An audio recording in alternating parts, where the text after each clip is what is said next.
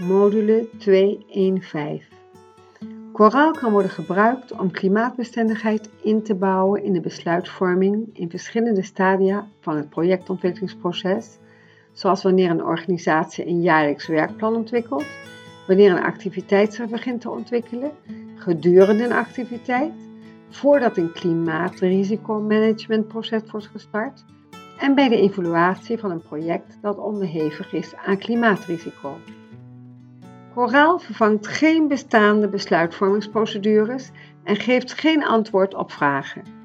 Koraal is eerder bedoeld als een aanvullend kader om klimaatrisico's te overwegen en begeleidt gebruikers bij het identificeren van vragen die gedurende de levenscyclus van een project moeten worden gesteld. Koraal is eerder gebruikt in het Caribisch gebied voor infrastructuurprojecten.